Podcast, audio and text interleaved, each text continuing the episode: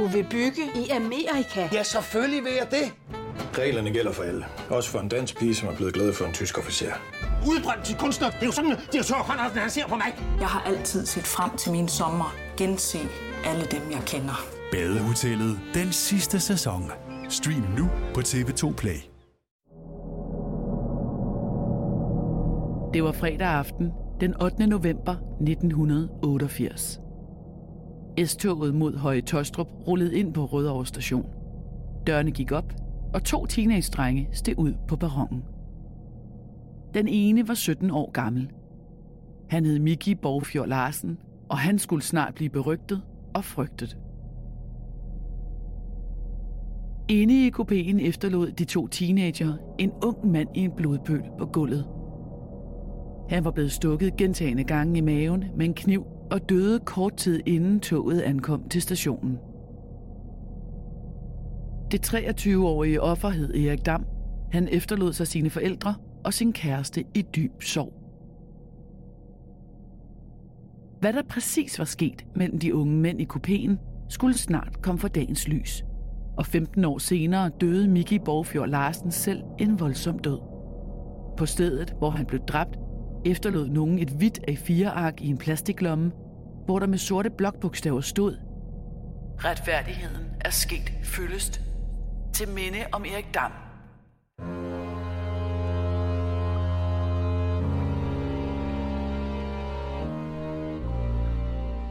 Du lytter til Mor i Nord. En podcastserie om nogle af de mest opsigtsvækkende drabsager fra Norden.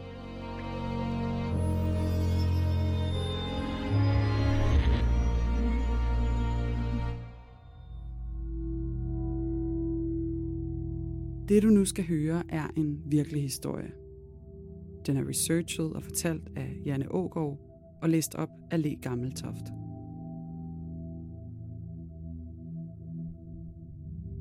Det her er en genfortælling af sagens fakta, som de har været gengivet i andre medier.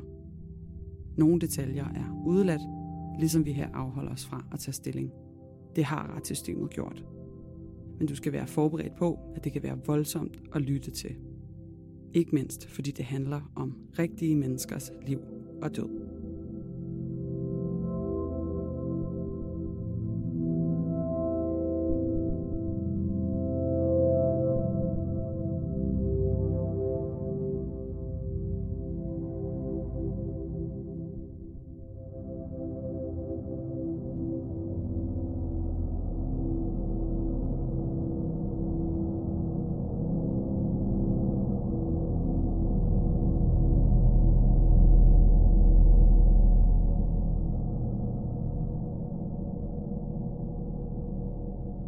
Da Miki Borgfjord Larsen kom til verden den 7. marts 1971, troede hans mor næppe, at han ville vokse op og blive en af de mest frygtede mænd i den danske underverden. For hvem tror det om sin egen søn?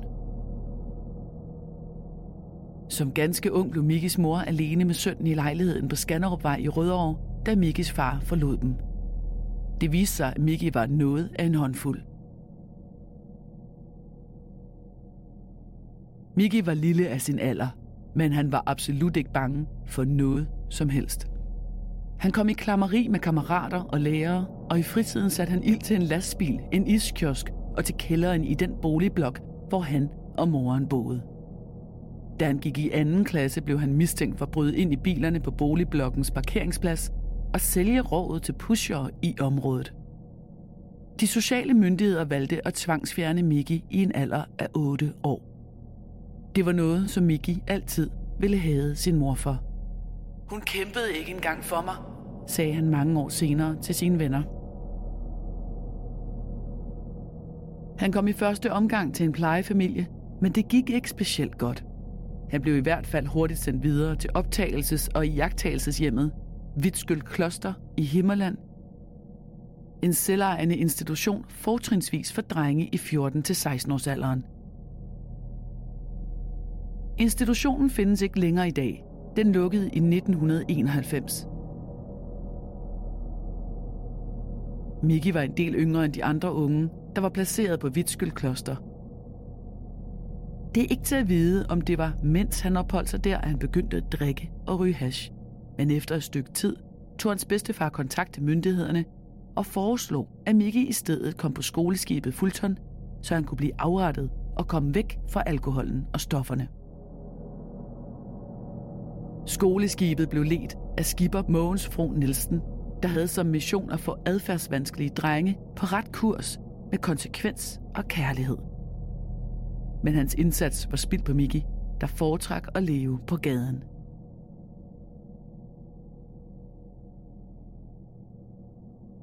Som 14-årig flyttede Miki ind hos en ven, der boede på Christiania. Her fordrev han tiden med at ryge joints og løbe ærner for pusherne.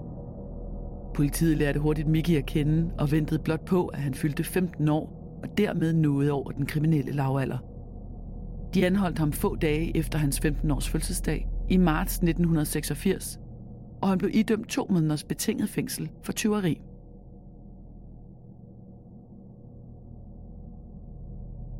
Derefter undgik Mickey at blive anholdt eller fængslet i næsten to år. Livet bestod dog stadig af hash og kriminalitet. Indimellem besøgte han sin mor, der stadig boede i Rødovre.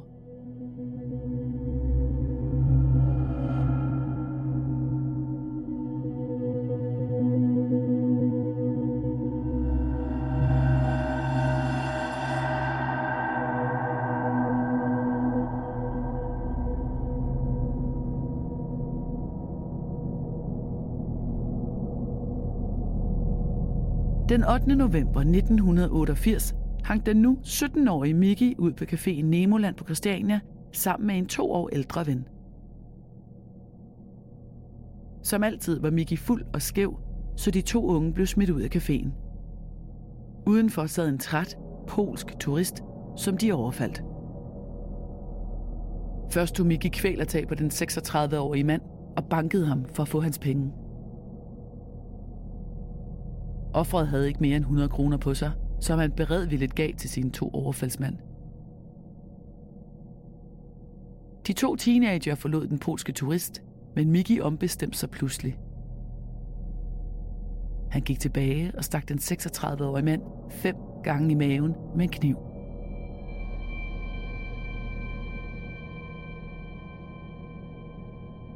Offeret blev fundet og kørt på hospitalet, og han overlevede med nød og næppe efter mange dage på intensivafdeling. De to unge gik grinende op på spiseloppen for at spise aftensmad, og bagefter tog de ind til hovedbanegården.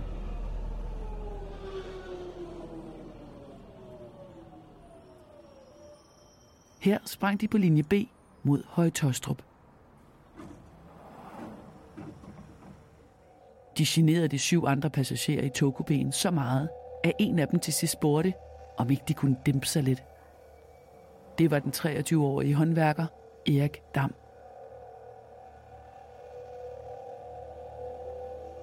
Jeg har migræne, sagde Erik. Miki tog sin kniv frem og sagde, jeg skal fandme give dig hovedben. De andre passagerer flygtede forskrækket ind i en tilstødende kopé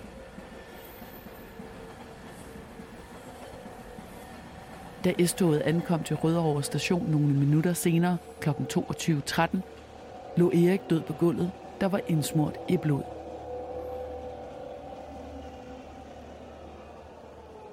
Han havde otte dybe knivstik i brystet, maven, ryggen og på hænderne.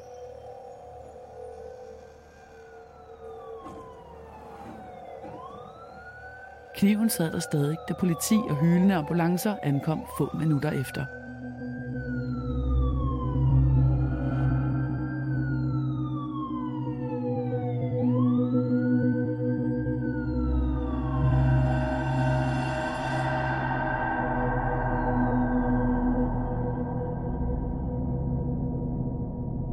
Det skulle vise sig at være relativt nemt at finde frem til gerningsmanden. Der var nemlig et spor af blod, der førte helt fra Rødovre station og frem til lejligheden, hvor Mikkis mor boede. Der blev han anholdt, og da han kun var 17 år gammel, blev han varetægtsfængslet i Sogat, altså på en ungdomsinstitution. I april året efter kom sagen for Østerlandsret i København. Selvom Miki påstod, han havde handlet i selvforsvar, kendte de 12 nævninger ham skyldig i samtlige anklager. Udover drab og drabsforsøg blev han også dømt for røverisk overfald og tyveri. Grundet hans unge alder var den hårdest mulige straf 8 års fængsel, og det fik han. Mentalundersøgelsen beskrev ham som afvigende, selvcentreret og med mangel på menneskelige følelser og tilpasningsevner. Selv kaldte Miki sig psykopat i eftertiden.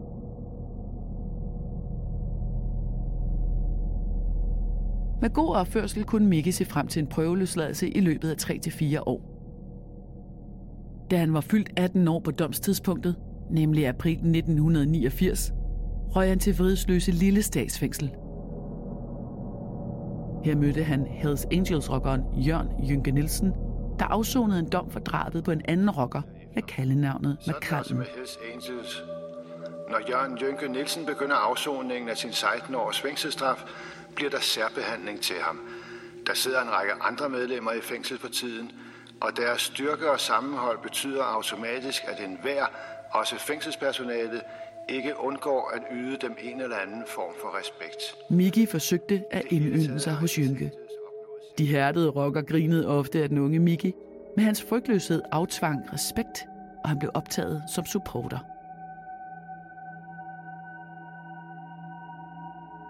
Da der var pladsmangel i Vridsløse, blev Miki overflyttet til fængslet i Nyborg, da han var 22 år gammel.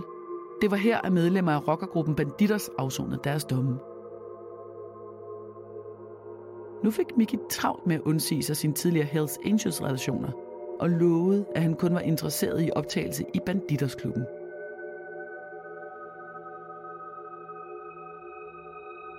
På sin første uledsagede udgang planlagde Miki et røveri på en tankstation og medbragte en skablat pistol i en stjålet bil.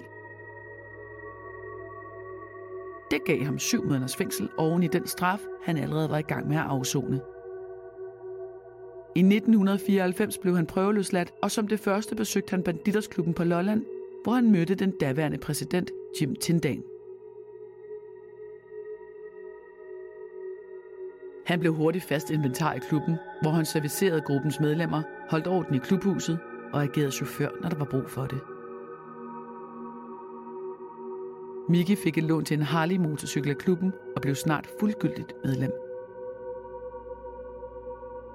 Han mødte også sin kommende kone i det år og fik sig en ny bedste ven, nemlig Lennart Elkær Christensen, som var over ham i hierarkiet i Banditers. Lennart begyndte at date Mikis kones søster, og snart delte de to gode venner også svigermor. I 1994 begyndte den store nordiske rockerkrig, der vil sætte dagsordenen for de næste tre år for det danske politi og den kriminelle underverden. Krigen var mellem rockergrupperne Hells Angels og Banditers, men også mange støttegrupper, og det handlede om territorier og indtægter for salg af narko. I løbet af de tre år, krigen reelt set varede, blev ni bandemedlemmer dræbt i Skandinavien. Der skete 74 morforsøg, mange på åben gade med uskyldige civile ofre.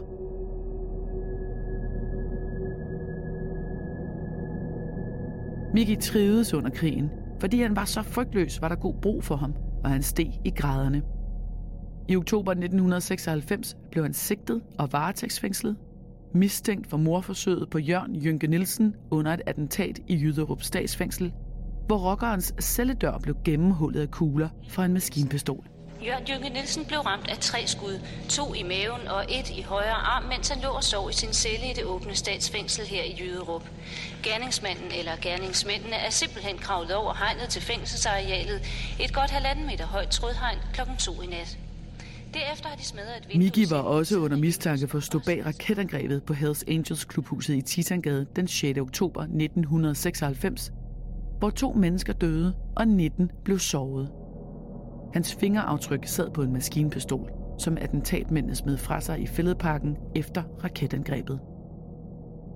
Men efter fire måneders varetægtsfængsling opgav politiet begge sigtelser, og Miki blev løsladt i foråret 1997 og fortsatte som soldat i den eskalerende rockerkrig, der endte med en fredsaftale i sommeren 1997. TV-avisen var som de eneste med, da en repræsentant for henholdsvis Hells Angels og Banditos for nogle timer siden mødtes og officielt sluttede fred.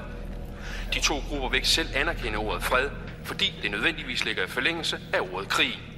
En krig, som begge grupper til stadighed har benægtet. Vi kan ikke give nogen garantier for, at det ikke sker, men vi kan sige, at det er nu, at vi aktivt går ind og sørger for, at de mennesker, der træder ved siden af, af den der samarbejdsaftale, Ja, de bliver eksploderet for vores bikerkultur. Det er det, vi kan love. Som følge af rockerkrigen i 1996-97 blev 138 personer idømt til sammen 240 års fængsel. Miki var ikke blandt de dømte. Til gengæld hudede freden ham ikke. Han var bedre til krig end til fred. Og desuden manglede han penge. Miki udtænkte derfor en plan til et storstilet røveri. Målet var en container med 6 millioner cigaretter fra Københavns Frihavn.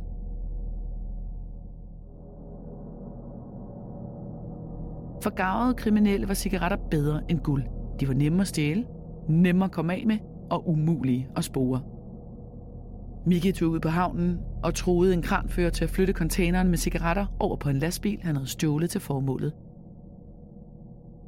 Han tjente så mange penge på salget af de stjålne 6 millioner cigaretter, at han købte en sort BMW og stolt viste den frem i klubben.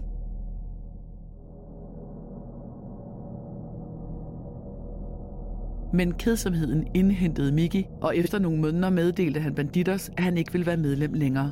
Det blev accepteret, og han forlod klubben i good standing, uden gæld eller andre problemer. Det var november 1999.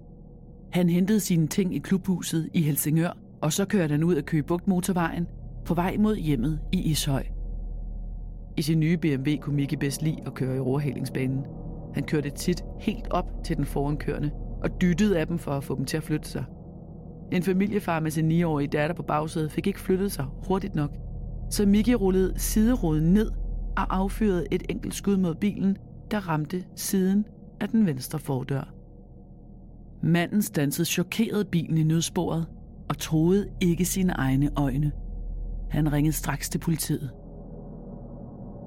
Miki blev anholdt for drabsforsøg, og oven i det blev han også tiltalt for mislykket indbrud, som han havde begået med bedstevennen Lennart. Han havde lokaliseret et lager med mange millioner cigaretter i Ishøj. Lennart og Miki havde købt hammer og mejsler til indbruddet. På vej derned i Mikis varevogn, en mørk Toyota, kørte de forbi en byggeplads i Ballerup og huggede et stillads, så det kunne kravle hen over muren. Undervejs i aktionen på laget blev de to mænd forstyrret af hyggende sirener og måtte flygte til fods. Men varevognen stod der stadig. Og inden i den lå der en lommelygte med et klistermærke i bunden med skriften Property of Banditos. Varevognen var registreret under Mikis eget navn.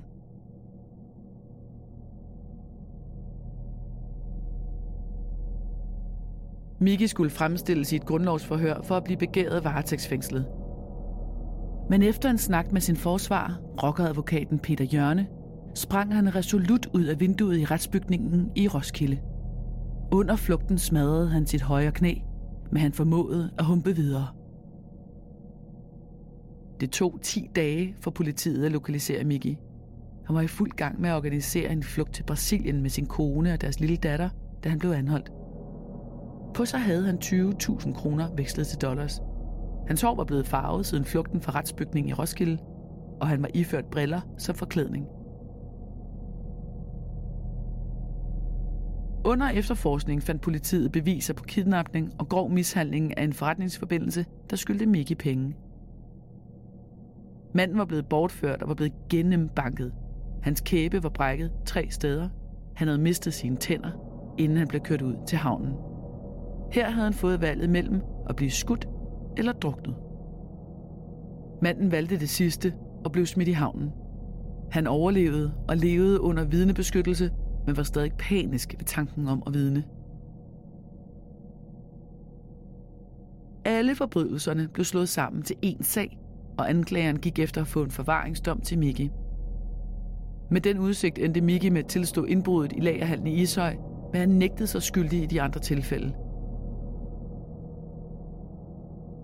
De mange sager blev sendt samlet til Østerlandsret, og den 25. august 2000 fik 29-årige Miki en dom på 8 års fængsel. Han skulle også betale over 7 millioner kroner i erstatning til offerne.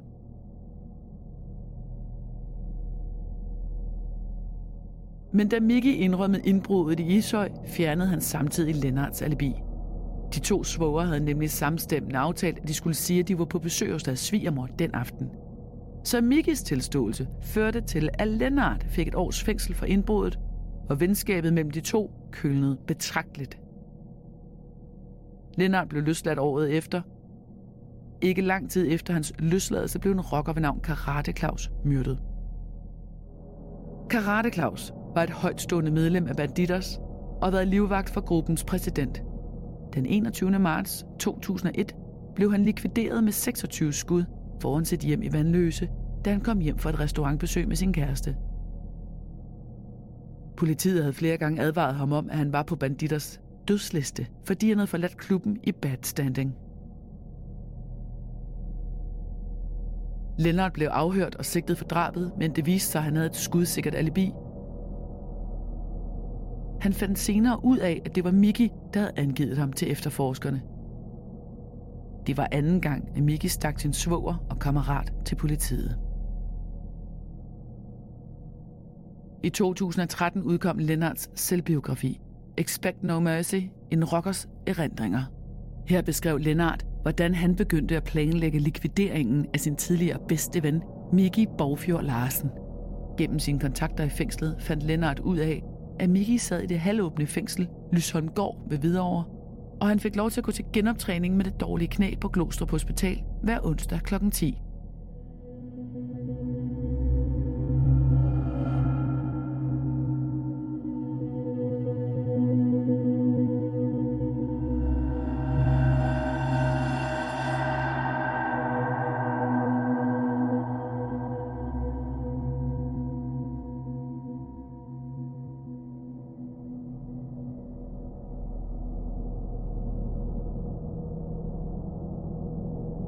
september 2003 indkøbte Lennart 3 kilo trotylsprængstof for 15.000 kroner. Af en bekendt fik han en indføring i bombebygning og detonation. Udover sprængstoffet købte Lennart også 500 skruer, som skulle gøre bomben yderligere dødelig, og han købte et stålfad i inspiration i CD2 for at sikre sig, at bomben var retningsbestemt. Han aftalte med to venner, at de skulle bistå attentatet, og hjælpe ham med at udspejde det planlagte gerningssted, nemlig parkeringspladsen foran hospitalet i Glostrup, hvor Miki gik til genoptræning hver onsdag. Lennart indkøbte også to mobiltelefoner hos en HA-supporter, der havde en telefonbutik i Rødovre Centret.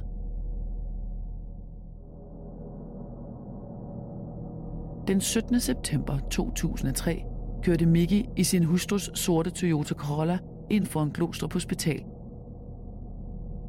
mens han var inde til genoptræning, brækkede Lennart passagerdøren op og placerede bomben under forsædet.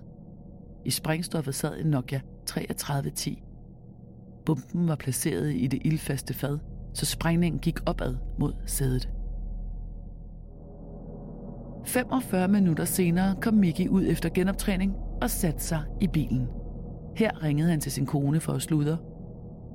Hun var gravid og havde termin om et par dage, Lennart og den ene af hans to medhjælpere var kørt fra hospitalet og mod Sydsjælland for at skaffe sig et alibi. Men den anden kammerat lå på en skrant tæt ved hospitalet med en kikkert og holdt vagt. Han ringede til Lennart og gav besked om, at Miki havde sat sig i bilen. Lennart ringede derefter op til mobiltelefonen under Mikis bilsæde, og mobilens vibrationer fik sprængstoffet til at detonere.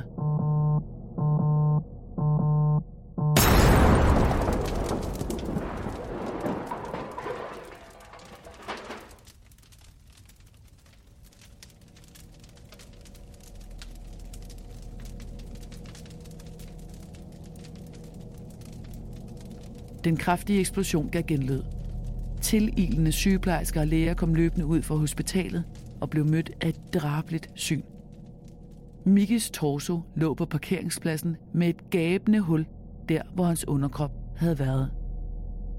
Tarme og ligedele var spredt over mange kvadratmeter, og eksplosionen havde været så kraftig, at en hånd blev fundet 75 meter væk. Flere af bilens dele blev slynget 200 meter væk, mens kølerhjelmen landede på taget af sygehusets børneafdeling. Bilen stod i flammer og efterlod sig et krater i asfalten. Politi og brandvæsen blev tilkaldt. 30 mennesker måtte efterfølgende have psykologisk krisehjælp. Kriminalteknikerne brugte flere dage på gerningsstedet og på at samle ligedele op. Da de identificerede livet som Miki Borgfjør Larsen, 32 år gammel og bosiddende i et åbent fængsel, droppede de teorien om, at der kunne være tale om terrorhandling.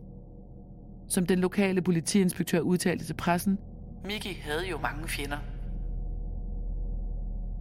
Lennart tog hen til en ven og gik i boblebad for at fjerne partiklerne fra sprængstoffet.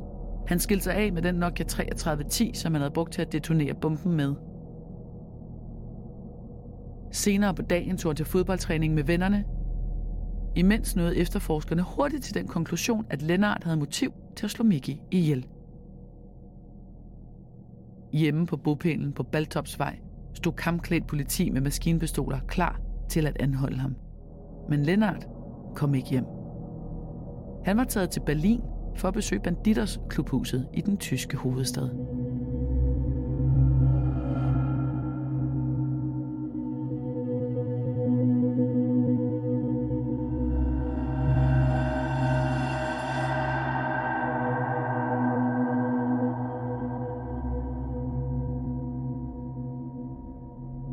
Kommende dage finkæmmede politiet området omkring Glostrup Hospital og fandt en klovnemaske med tilhørende på ryg i en grøftekant på motorvejen.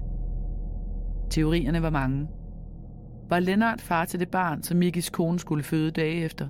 Var det deres fælles svigermor, som var blevet træt af Miki og havde opfordret til likvideringen? Kunne der være andre rockergrupper, der havde motiv til at slå Miki ihjel?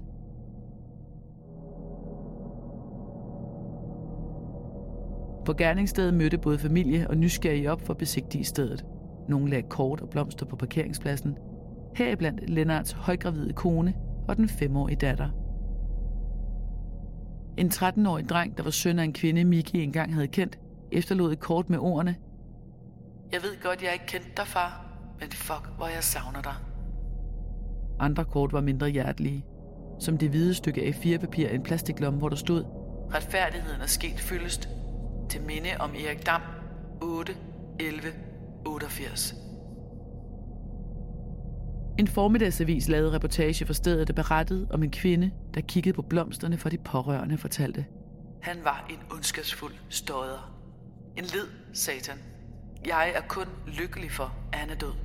Han afpressede mig og min kæreste for 55.000 kroner, og vi kunne ikke andet end betale.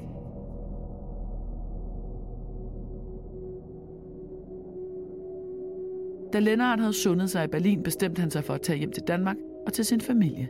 Ved ankomsten talte han med sin advokat og sikrede sig, at han ikke var eftersøgt.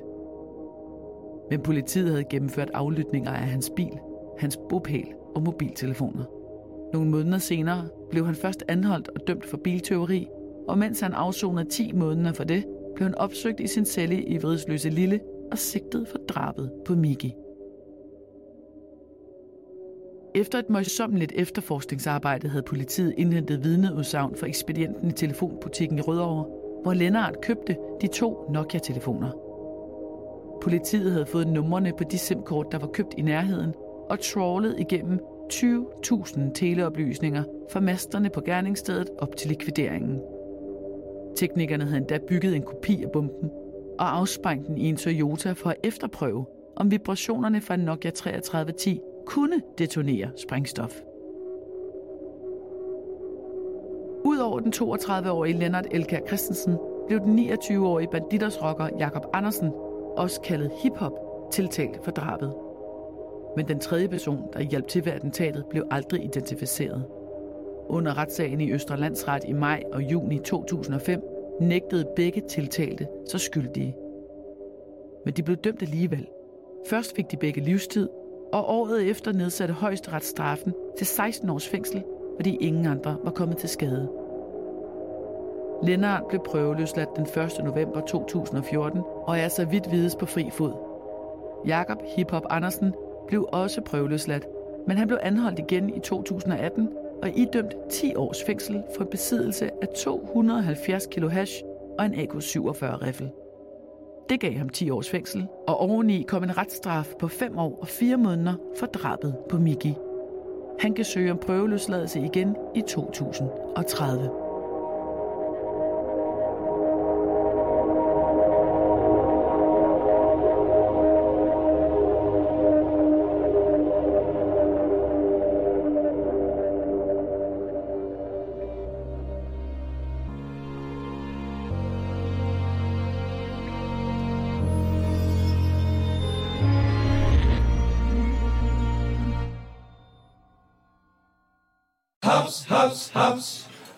dem lige straks.